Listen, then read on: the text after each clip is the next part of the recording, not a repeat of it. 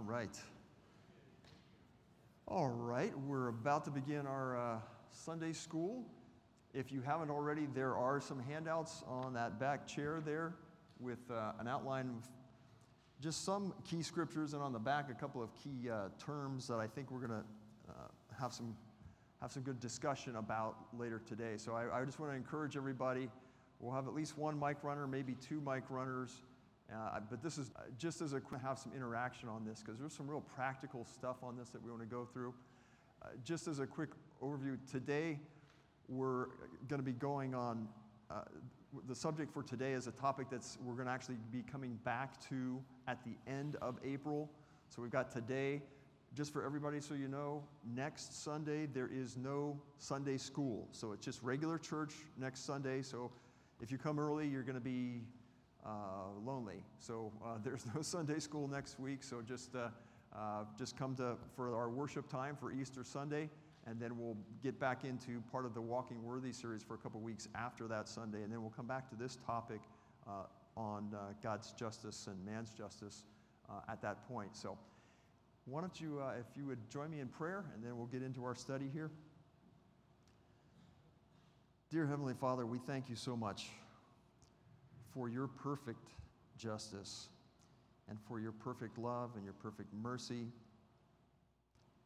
for all of your perfections, Lord. What you've done at the cross, uh, just hearing this morning uh, as the worship team was, was singing that song, At the Cross, Lord, that's, that's where it all goes. And this is what we are so thankful for, and it's why we come and worship because everything has been done. Your perfect justice has been meted out. And because of that, we are now free to come and worship and serve you and be seen as in you because of what happened at the cross, Lord. We thank you and we praise you for that. We ask you to open our minds and ears and hearts to, to hear your word as it's taught and preached today and sung today.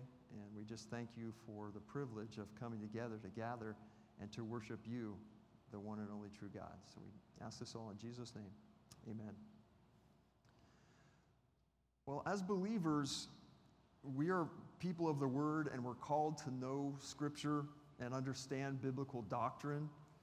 We're also called to live in accordance with God's revelation.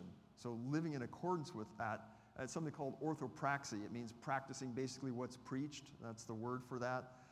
Uh, we've been studying what it means to walk worthy of our calling in Ephesians and we're called to be uh, light in this dark world.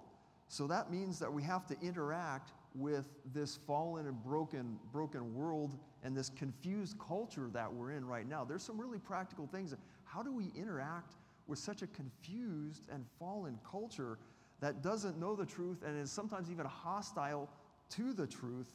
And even the, the idea that there is such a thing as objective truth. I mean, they're, they're hostile to the concept that there could be such a thing as obje- objective truth, and that anybody could be certain that there's such a, such a thing as truth.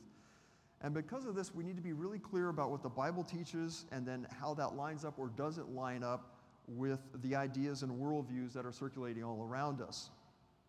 You know, even as, as even Christians can unknowingly adopt some of the vocabulary as well as thinking about the issues that culture, you know, what culture is bringing into us right now, we hear some of those terms and we think, well, that would be a good thing. And we, we sometimes adopt terms and ideas without realizing how that meshes with the Bible and God's truth. All of these, especially when it comes to the intersection of where society has to interact with each other. So, we're going to spend some time this week discussing the idea of justice God is a God of justice. Isaiah 30, 18 says, For the Lord is a God of justice. Blessed are all those who wait for him. And he's also the ultimate judge. In James 4:12 it says, "There is only one lawgiver and judge who is able to save and to destroy." So we want to make sure our thoughts are aligned with his and that we're proclaiming his truth against any false beliefs that surround us and they are permeating our culture today a couple of months ago, hopefully most of you were able to attend some of that. A couple of months ago, our brother Jared uh, gave uh, one of the Sunday school topics on biblical justice and biblical love. And today we're going to explore some additional facets of what God's justice means. And that's what we're going to explore together.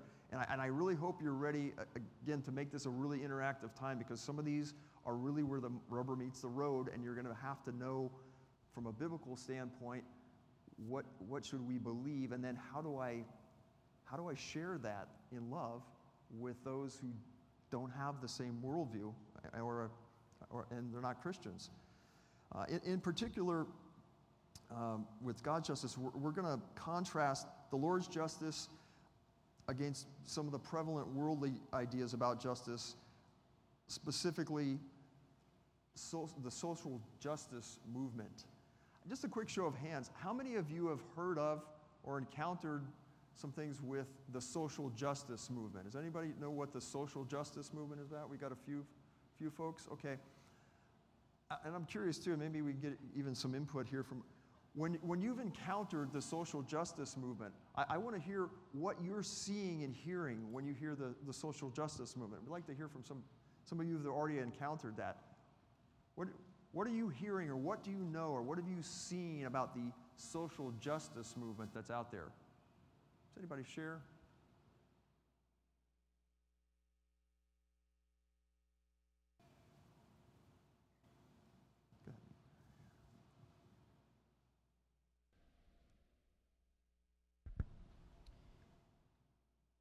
I think the premise is that uh, many are born with an inherent sense of superiority over other uh, nationalities, skin tones, and so that's what's fueling.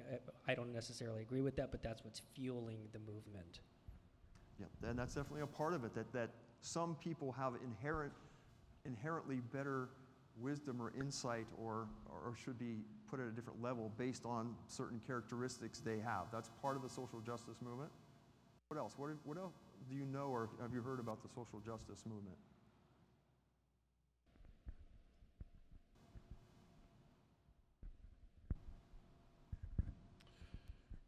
From my end of things, just how it affects, um, how it impacts churches and the mission of the church, and really redefines the can redefine what the gospel is. Mm-hmm. And so the gospel becomes more about social programs inequality, rather than redemption through Christ and sin being the issue that needs to be overcome. Yeah, that's a big thing where it kind of replaces equality or certain uh, treatment of, of people above salvation in Christ. That's Big distinction there. Hope you, hope you get that. Any other thoughts or ideas that you've encountered out there with people that have espoused this or that you've read about or seen on, uh, in the media somewhere about the social justice movement?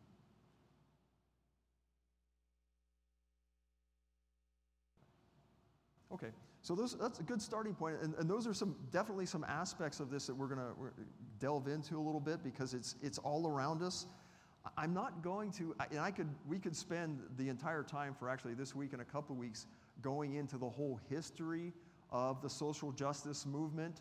Uh, be, but we want to really make sure we're spending more of our time looking at how this is playing out in society today, and, and as Nick mentioned, and, and especially in our churches, because that's probably one of the saddest things about this is how some Christians and some churches and even seminaries have unknowingly, and some knowingly, espoused some of this thinking, and it, again, it doesn't mesh with, with Scripture on that. So, again, we're going to um, look at how that plays out. And most importantly, we want to understand how our own thinking and reasoning can be influenced by some of these ideas.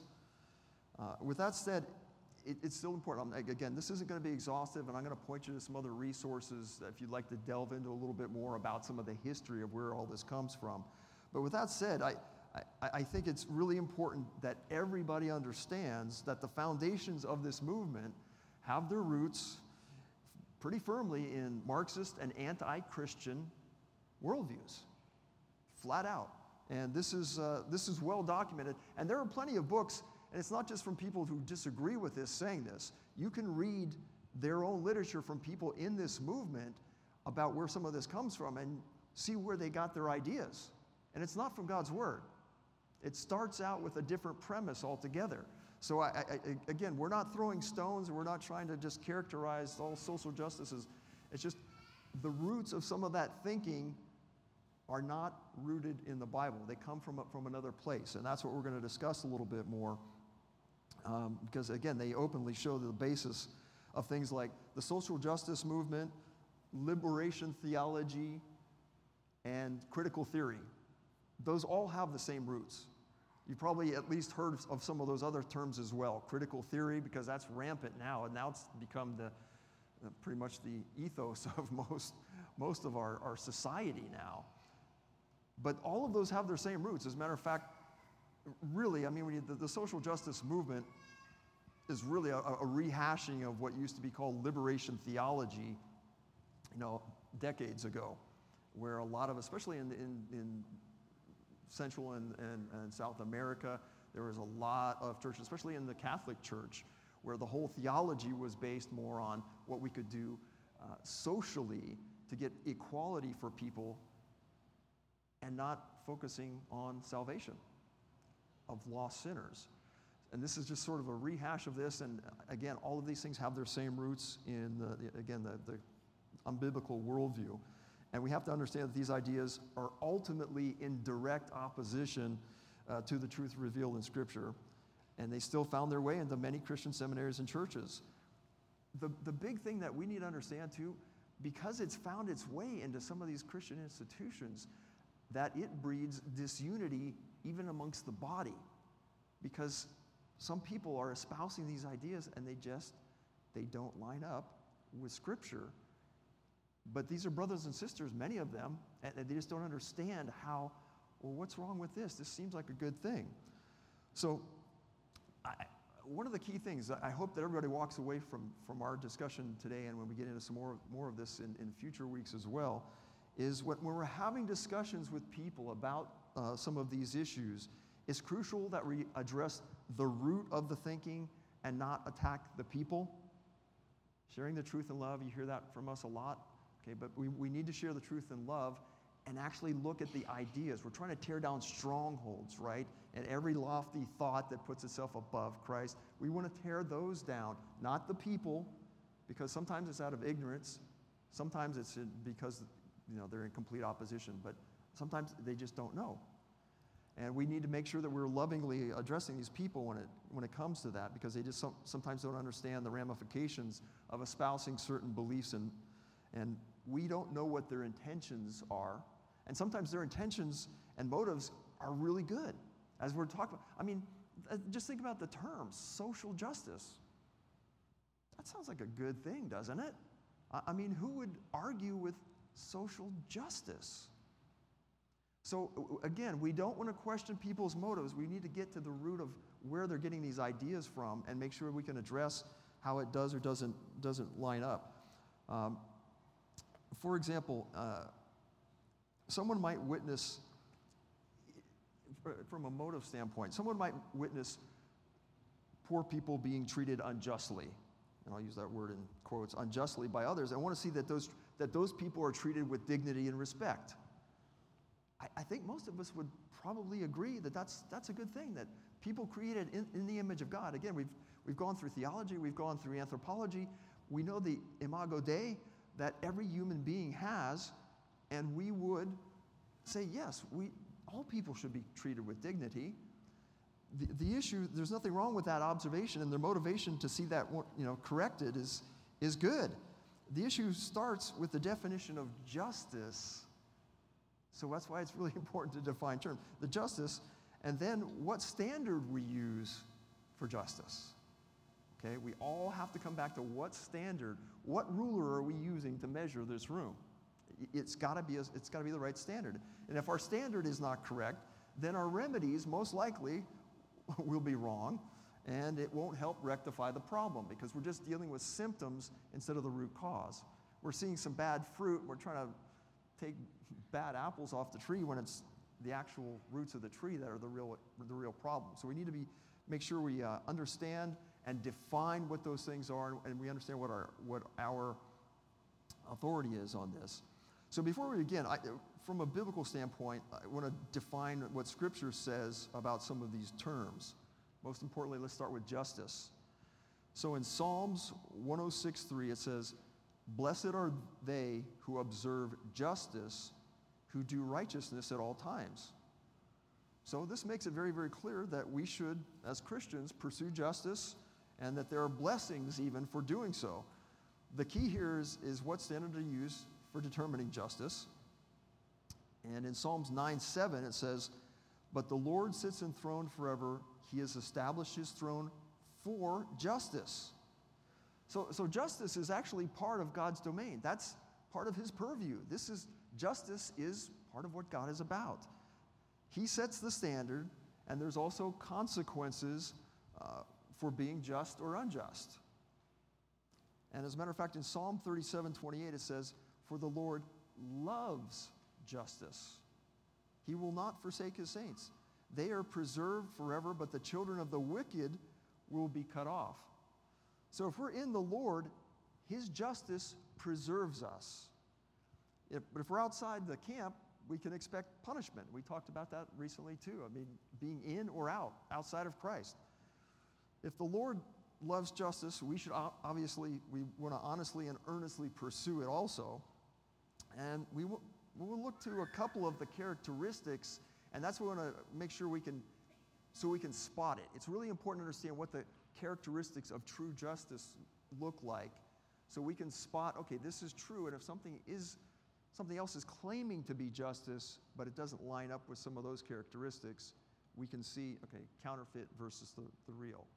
That, that's really important that we can recognize that. Um, I, I want to say at this point, too, um, that any, any worldview that doesn't have monotheism at its core is really going to struggle with this whole concept of justice. Why do you think that is? If you're not monotheistic, why, why would you have a problem determining what the, what the, what the definition of justice is? You're a source for truth. Because now you're basing it on, on humanity. you're, you're basing it on man's wisdom, and that changes every day, every year, every week sometimes. It's always changing. So your, your source for that, you're going to struggle with this and you're to, and unfortunately, we see it all around us. We see it in the media when people are talking about these things. No, it's got to be just. Well, then a year later, well, that's no longer just. No, this is really where we need to be. And it just keeps moving. Yeah, it's, it's a moving target. And because of that, uh, they're always going to struggle with that. So we're called to seek justice, and the basis for justice is found in Scripture. And uh, as I mentioned, we're going to look at a couple of the characteristics of that. But um, what we want to do is understand that if you don't have anything higher than humanity to base your worldview on, you're on shifting stand. And we want to base our thinking on the rock of God's Word. So we appeal to the one true God and creator of the universe for accountability, first of all. And as Christians, um, we understand that the truth doesn't change with the latest fads, philosophies, and theories. And uh, he, God is our fixed point of reference. And if you've got a Bible in your hand, that is your fixed point of reference. You can trust in that. It doesn't change, it doesn't move, it doesn't sway with the times or what year it is or who's in, in power in politics or anything like that. It's solid. You can rely on it. That's what we base our, our, our hope and trust in. Uh, so we see what's happening before our, our eyes in many different ways. I, I, quick example, okay? It used to be wrong to kill unborn babies in all, 50, in all the states. And then we had a Supreme Court ruling that says, well, that's no longer the case. Um, and now we have something where it's legal in some states to kill babies in the womb, and not others. I mean, literally, states could be right next to each other, and this group says, oh, it's okay to do that. And the people just across the state line say, no, you can't do that. do you see how that, that it's, it's a moving target and it, there's no even agreement on there because there's no fixed standard. We want to try to make sure that we're aligning with that fixed sta- standard. Uh, here's the other one that obviously I think everyone understands. Gender used to always be understood for thousands of years as your sex at birth. That was not even in question. We've seen, and just recently, now gender can be all these different things. It can be under, it was binary. It used to be you're male or you're female. Now we have people that, that only want to deny the binary nature of the sexes, but they're actively, actively trying to force others to pretend along with them that there are dozens and scores of different genders out there. That's human wisdom at work, folks, and it's all around us. That's why this is important that we grasp what real justice is going to be like because the world system is going to go all these squirrely ways and it's and it changes all the time and they keep adding to like binary becomes 20 or 30 or 40 I, have heard numbers that are over 100 that uh, different types of genders that people believe that they can identify as a different gender now.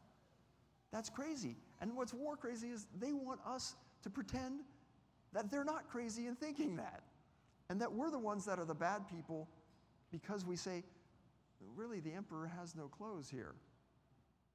And they just do not they don't think that's right for us to, to claim that there is such a thing as truth so I, I think it's really clear that humanity is not fit to be the highest authority of truth and justice so what does god's justice look like well first of all god's justice is perfect when we study god's attributes of perfection obviously justice was one of those things that was perfectly done and just as a quick aside, I, I mean, this is Palm Sunday.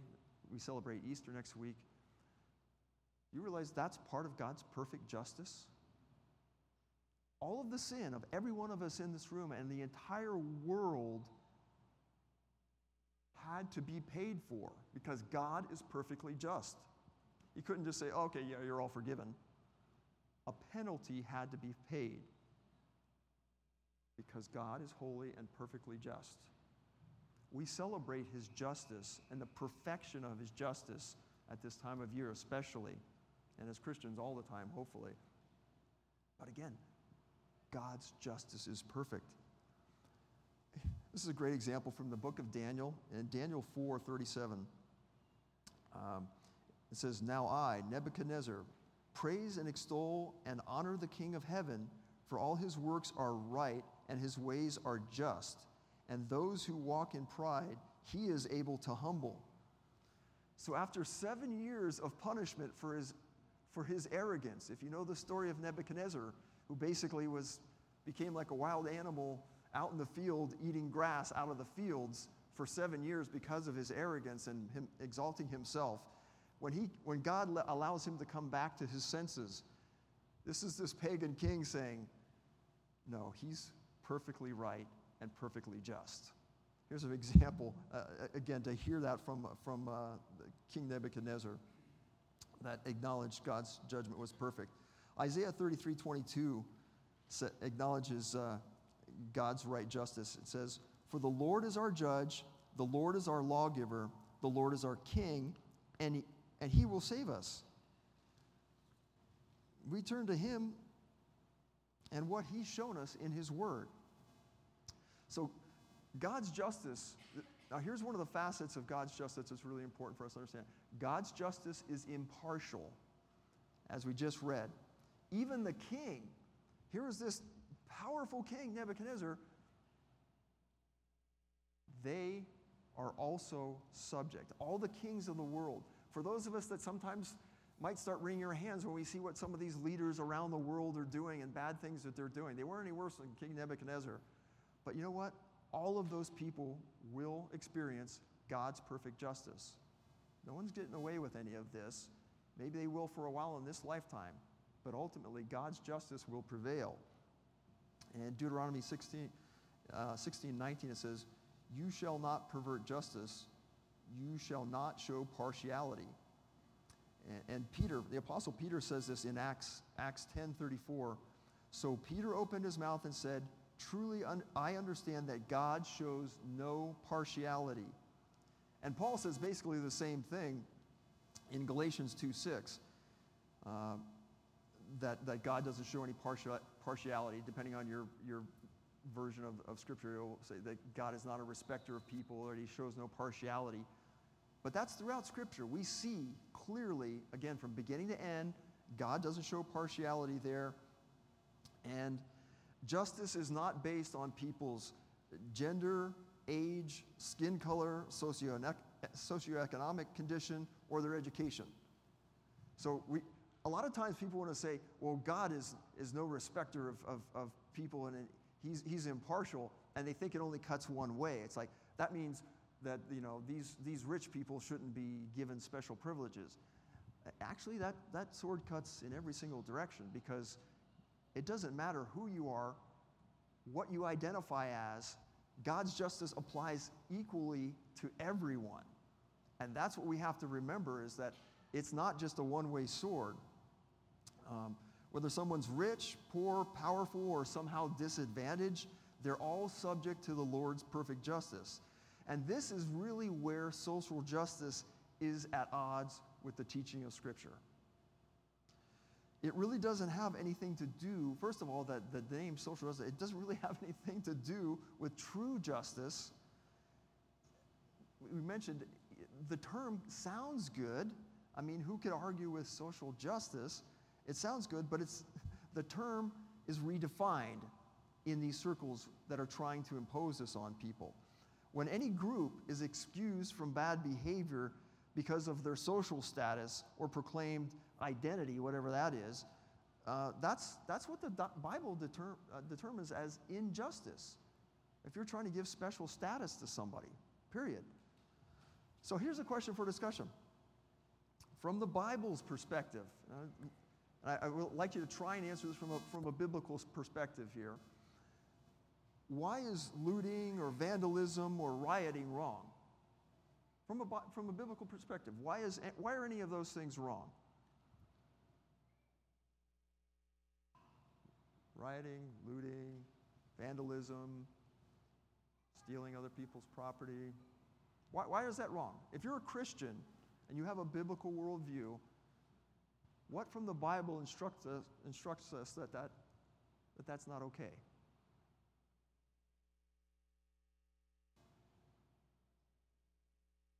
Oops. Hello, Christian? Christian.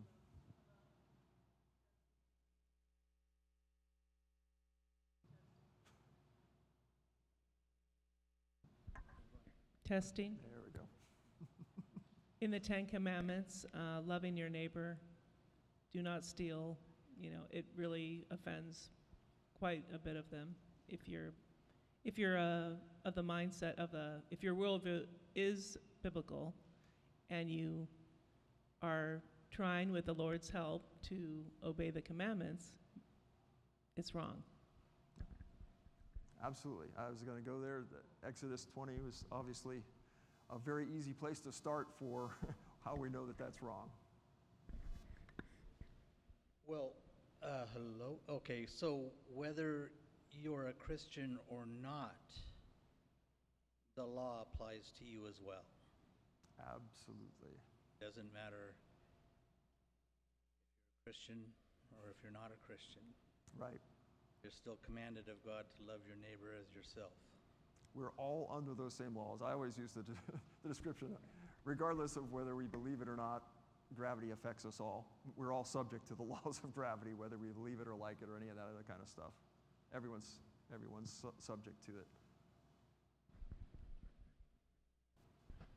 I would say also because as a Christian, we understand that God is sovereign and uh, that whatever we receive, whether good or bad, is from Him. And so we should appeal to Him instead of attacking man for what happens. Great point. Attacking man or blaming another human or group of humans for my situation. That's part of the issue. Why that, that from a biblical standpoint, that just does not, does not hold up. Let's take it one step farther. I, I mean, But what if, you know, the people feel wrong or feel like they're, they're being oppressed? Does, and you, you kind of hit on a little bit there, Brett. But what if you feel like you're, you're being oppressed or, or unfairly treated? Does that excuse you and give you the right to go and do these other things to other people and other people's property? Kind of straightforward, right? And yet, unfortunately, that's what we see with the social justice movement. We see rioting and looting. If you, if you think back to 20, just a few years ago, 2020, some of the riots uh, in the courthouses back in Washington, D.C., and these people were actually encouraged to do the things that they were doing and destroying property and taking things away from other people. Because, well, if you're oppressed, you know, your experience shows that you're, you're being oppressed and you're, you're having a, a difficult time, you're disadvantaged, you're going to have to do something against all these other people. Folks, it's not right. As Christians, we have a reason for believing that because we believe we have a standard. It's God's word. This is what is just and this is what is not just. But regardless of whether we believe it or not, everyone falls under that judgment. Was there another thought or two that somebody wanted to share there? Hey, Craig, uh, there's a proverb that says like this Men do not despise a thief if he steals to satisfy his soul when he is hungry, but if he shall be found, he shall pay sevenfold. In other words, we understand the looting and the, the riots and these things. We understand those, but yet uh, God is saying that, um, and and so therefore we can kind of sort of as a human, as a man, you know, we can kind of excuse them. You know, well, you know, they're hungry. They're you know, they, he stole to feed his family. You know, blah blah blah. But the reality is, if he shall be found, if he shall be caught, he shall pay sevenfold. So that's just a reality that's also entered into the equation. That's a great point. I, hope you guys all heard that, okay? We can have compassion and we can have some understanding of what their motivation is, but it d- doesn't mean that it's right. Because we still, it, it's still going to be judged by God's standard, not our understanding of, okay, wow, I understand how bad you, how bad and how hopeless you might have felt to try and act that way, but it doesn't excuse it. And God says, even though that was their motivation for doing it, it doesn't make it right because it still affected someone else.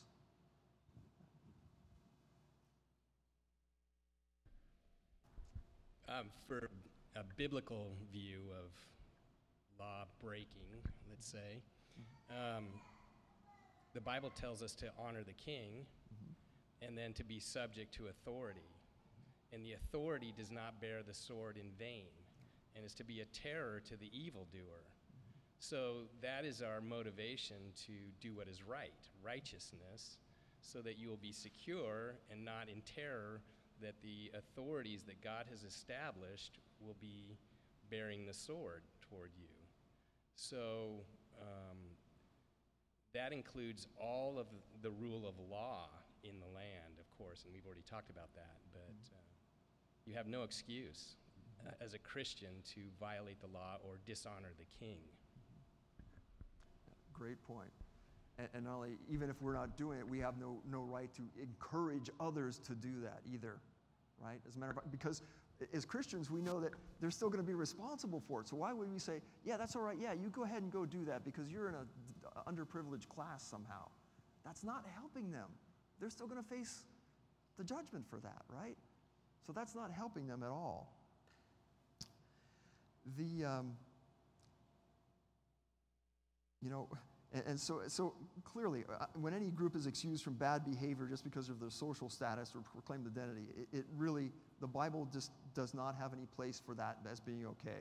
And I think you guys covered that really, really well. Here's um, a couple of dictionary definitions might be helpful here for us as well on a couple of terms. I have a couple of these, I think, on your handout. But uh, the first one I just want to tackle is the word justice. This is just from the American Heritage Dictionary. It says, the quality of being just, fairness, the principle of moral rightness, decency, conformity to moral rightness in action or attitude or righteousness.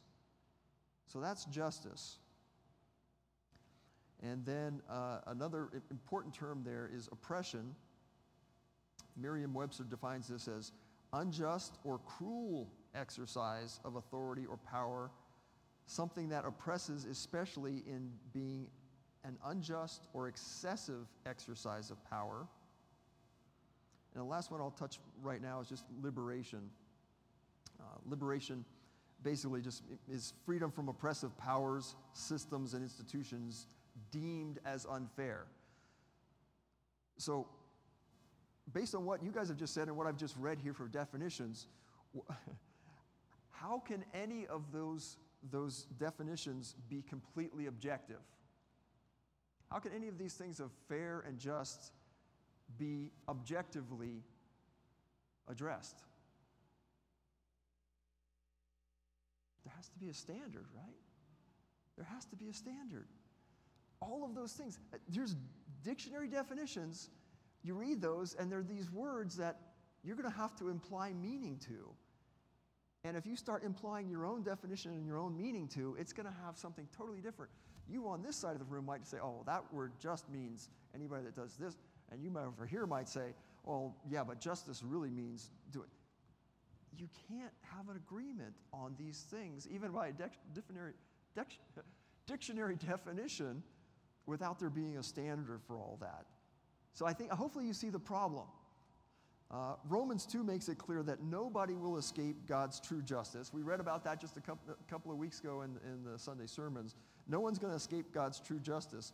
But people on earth here, they're going to try to rationalize and make excuses for what is objectively wrong by God's standard. So I, I want to share so that when we're looking at this, not only when we're looking at other people, but maybe when we're looking in the mirror as well, that when these, some of these terms of justice and fairness are used, we need to be careful that they're not substitutes for envy and discontent. Okay?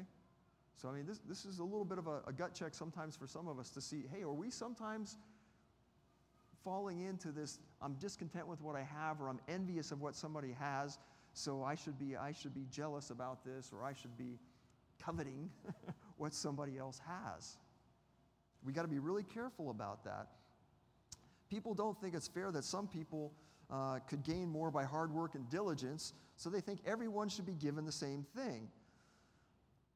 What are some of the problems with that thinking? Let me read, let me read that to you again. People don't think it's fair that some people could gain more by hard work and diligence, so they think that everyone should be given the same thing or the same amount. What are the problems with that thinking? Go ahead. Yeah, that was a good point. Go ahead. Go, say, say it again so everybody can hear it, Derek. Oh, I just said it creates lethargy. Yeah, it creates lethargy and laziness, first of all. What else? What, what, what are the other problems with having that worldview of they got more than me, they worked hard and did all this stuff, but they, what's that? Entitlement. Yeah, it, it's, but that's the mentality. I, I want you to understand that when we're talking about the social justice movement or liberation theology or critical theory, that is what the basis of all this is. That I'm entitled to have as much as you because I want what you have too. Or, you know, you shouldn't have more than me because, you know, I'm, I'm a person, I, I, I deserve entitlement. I deserve as much as you do, regardless of whether I put in the work or anything for it. Yeah, go ahead. Over there, Rebecca.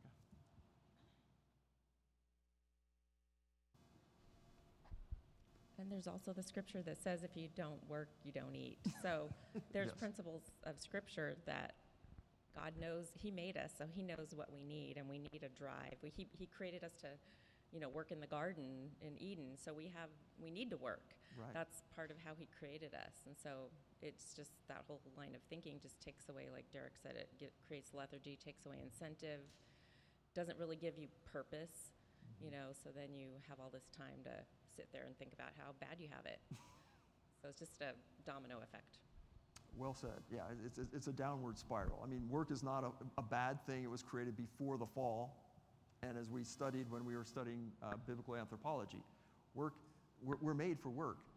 And if we reject that, we've got other problems from that too. That, that's one of the other points I wanted to make too. If we, we, we reject the fact that we need to work for these things, we're, we're, we're, we're rejecting God's plan from the beginning of, of, of how we are.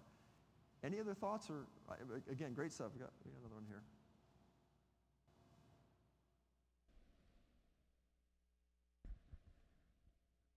I'm starting to open my mouth now. anyway, um, so I'm extremely entitled myself. I'm entitled to sit on the throne with a king and judge angels. It's just that my entitlement hasn't occurred yet. There's a time frame involved with our entitlement. That's all I wanted to say. Good point. What we have to look forward to uh, is better than anything we could be entitled to here. very, very true. Uh, good point. Uh, and again, I, I, was, I was really hoping you guys are, I, I, really wanted to have this be interactive. I really appreciate everybody sharing too. I, have got a few more minutes, but I wanted to give you a couple more uh, points for thought here. But this is what we need to do. We need to work out in our own minds, okay, the reasons why we believe what we believe. And this, I hope you're seeing some of the practicalities of how to think biblically through some of these, these issues here. Um, obviously, uh, again, as we just talked about, resentment and greed are relabeled as injustice, unfairness, and inequity. And that's just not true from a biblical, standpoint. So, on top of all this, uh, the social justice movement promotes division by fomenting class warfare. Okay? And you need to be aware of that, that this isn't about. The reason that we're having this discussion as, as, a, as a Sunday school class, as believers coming together, is we have to understand that we face battles every single day. And this is a real battle. This is not some made up thing that's just okay, yeah, this, uh, you know, we're doing a little theological treatise on something, or no, this is practical because you will encounter these people thinking these thoughts every day in your school, in your work, in the marketplace, wherever you are. It's all around us. So, how do we think rightly about all of this? And when we understand that this stuff even promotes disunity amongst the body um, and everyone, because the whole thing about social justice, uh, uh social justice is everything is divided into two categories oppressed and oppressors. So you're going to fall into one of those two camps. And that's the basis, that's the foundation of that whole movement. And you have to understand that so you can get to discussions when you're talking with somebody about do you really think that everybody's just oppressed there? It, so everyone's labeled as part of one of these categories, and there's different levels of oppression based on some terms like intersectionality, which we'll get to in a second. I'll give you, but based on that, there's different levels of oppression. I, I mean, this whole thinking is built, it's one bad block on top of another. So, how many of have you heard of the term intersectionality? How many of you still have some confusion about the word intersectionality? Okay, few. Okay, here's the Merriam Webster's dictionary definition, and I'll try to add a little bit of color to this as well. So, Merriam Webster is trying to take in this way of thinking of social justice and critical theory and all this that's so pervasive right now. And so, what they, they do by taking that, they say, okay, by that definition, it's the complex cumulative, way in which the effects of multiple forms of discrimination, such as racism, sexism, and classism, combine overlap or intersect, especially in the experience of marginalized individuals or groups. So basically, what this means is categories of people are perceived as op- uh, are oppressed by those that are in power. Uh, let me give you, I'll try to give you a really clear example. So there are different categories of oppressed people. So some would say, okay, certain uh, people of certain skin colors are going to be oppressed uh, or that women uh, are more oppressed than men, or that the poor are more oppressed than the rich, or that, um, uh, what else can we add to that? Uh, the, what's that? Uh, uneducated and, and, and, uh, and, and transgender people are oppressed.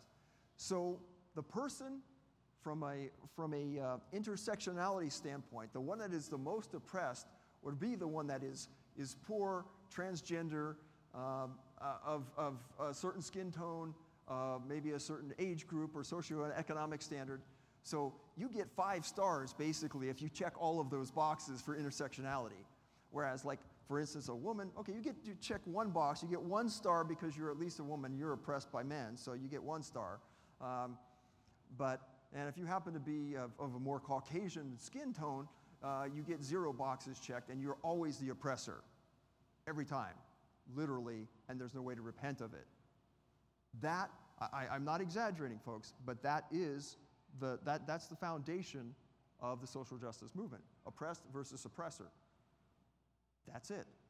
So when you understand that that's what it's getting at, and when you add to this the fact that if you happen to be one that's been able to check five boxes, then your thinking is actually of, of it, you possess a purer perception of reality, and their thoughts and feelings and experiences shouldn't be questioned. Have you ever heard the term, this is my truth? Well, that's what it boils down to this experiential thing about my truth. Well, you can't argue with my truth because you haven't lived my truth. It doesn't matter whether I've lived your truth, the Bible is truth. John 17, 17, sanctified by the truth, your word is truth.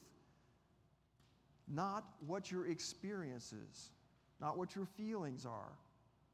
Have your feelings ever gotten you in trouble?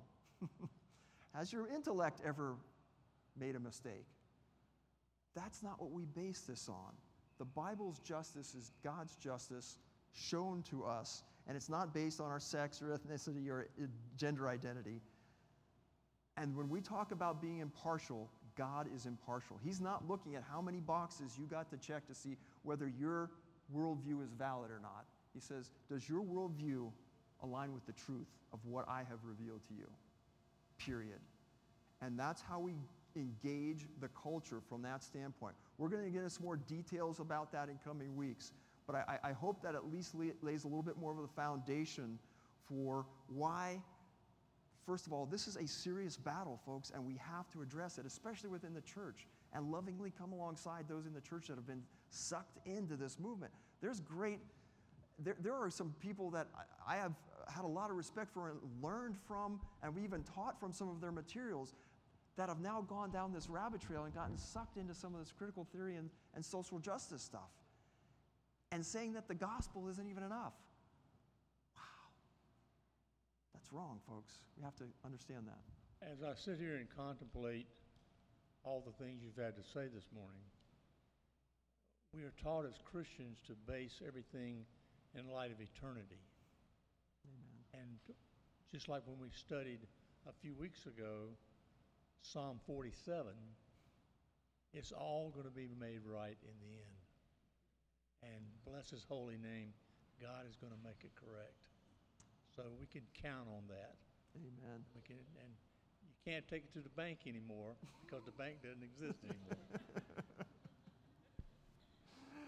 yes, but we can trust in God's economy, right? We can trust in God's economy and God's plan. And, I, and I, again, I, I hope you're starting to see, I, I hope this has piqued your interest. And if you want some other resources, I, will point you to some other books and, and websites in the, in, the, in the coming weeks here on this. But why this is the exact op- opposite of a biblical definition of justice. And we're going to take a look at how some of the language and thinking, and I, I, I guarantee in even a group this size that there are certain terms and words that we've we even say without really realizing, oh, yeah, but that also means to this other group, that means something different than what I really believe as a Christian. So we've got to be careful in how we espouse those, those things. You know, on the cross, Jesus did what so, the social justice movement cannot do. He accomplished perfect justice for us. And none of these other movements or theories can do that. Salvation was given to us uh, by by God because he received our justice. What we deserved as justice, Jesus received. And that's what we're going to celebrate next week at Easter. So, anyway, let's close in prayer. Dear Heavenly Father, we thank you so much for your perfect justice. Lord, we, we have no way of working things out the way in our own strength and our own thinking the way that you have. But you've accomplished it, Lord. That's what we celebrate. Lord, we're, we're here today overflowing with gratitude for what you've done. And Lord, we don't wring our hands when we see some of these crazy theories and philosophies out there uh, making some headway in areas. We know, as uh, our brother just shared a moment ago, that, that you will make all things right, Lord. We, we know that you will set things ultimately right. And so we have that great hope.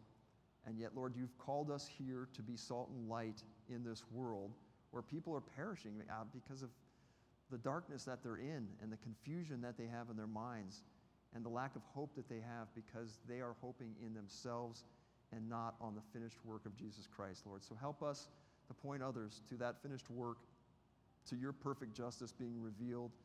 Lord, we thank you for our time together today and prepare our hearts for our time of worship and, and celebration and, and the sermon today as well. For we ask this in Jesus' name. Amen.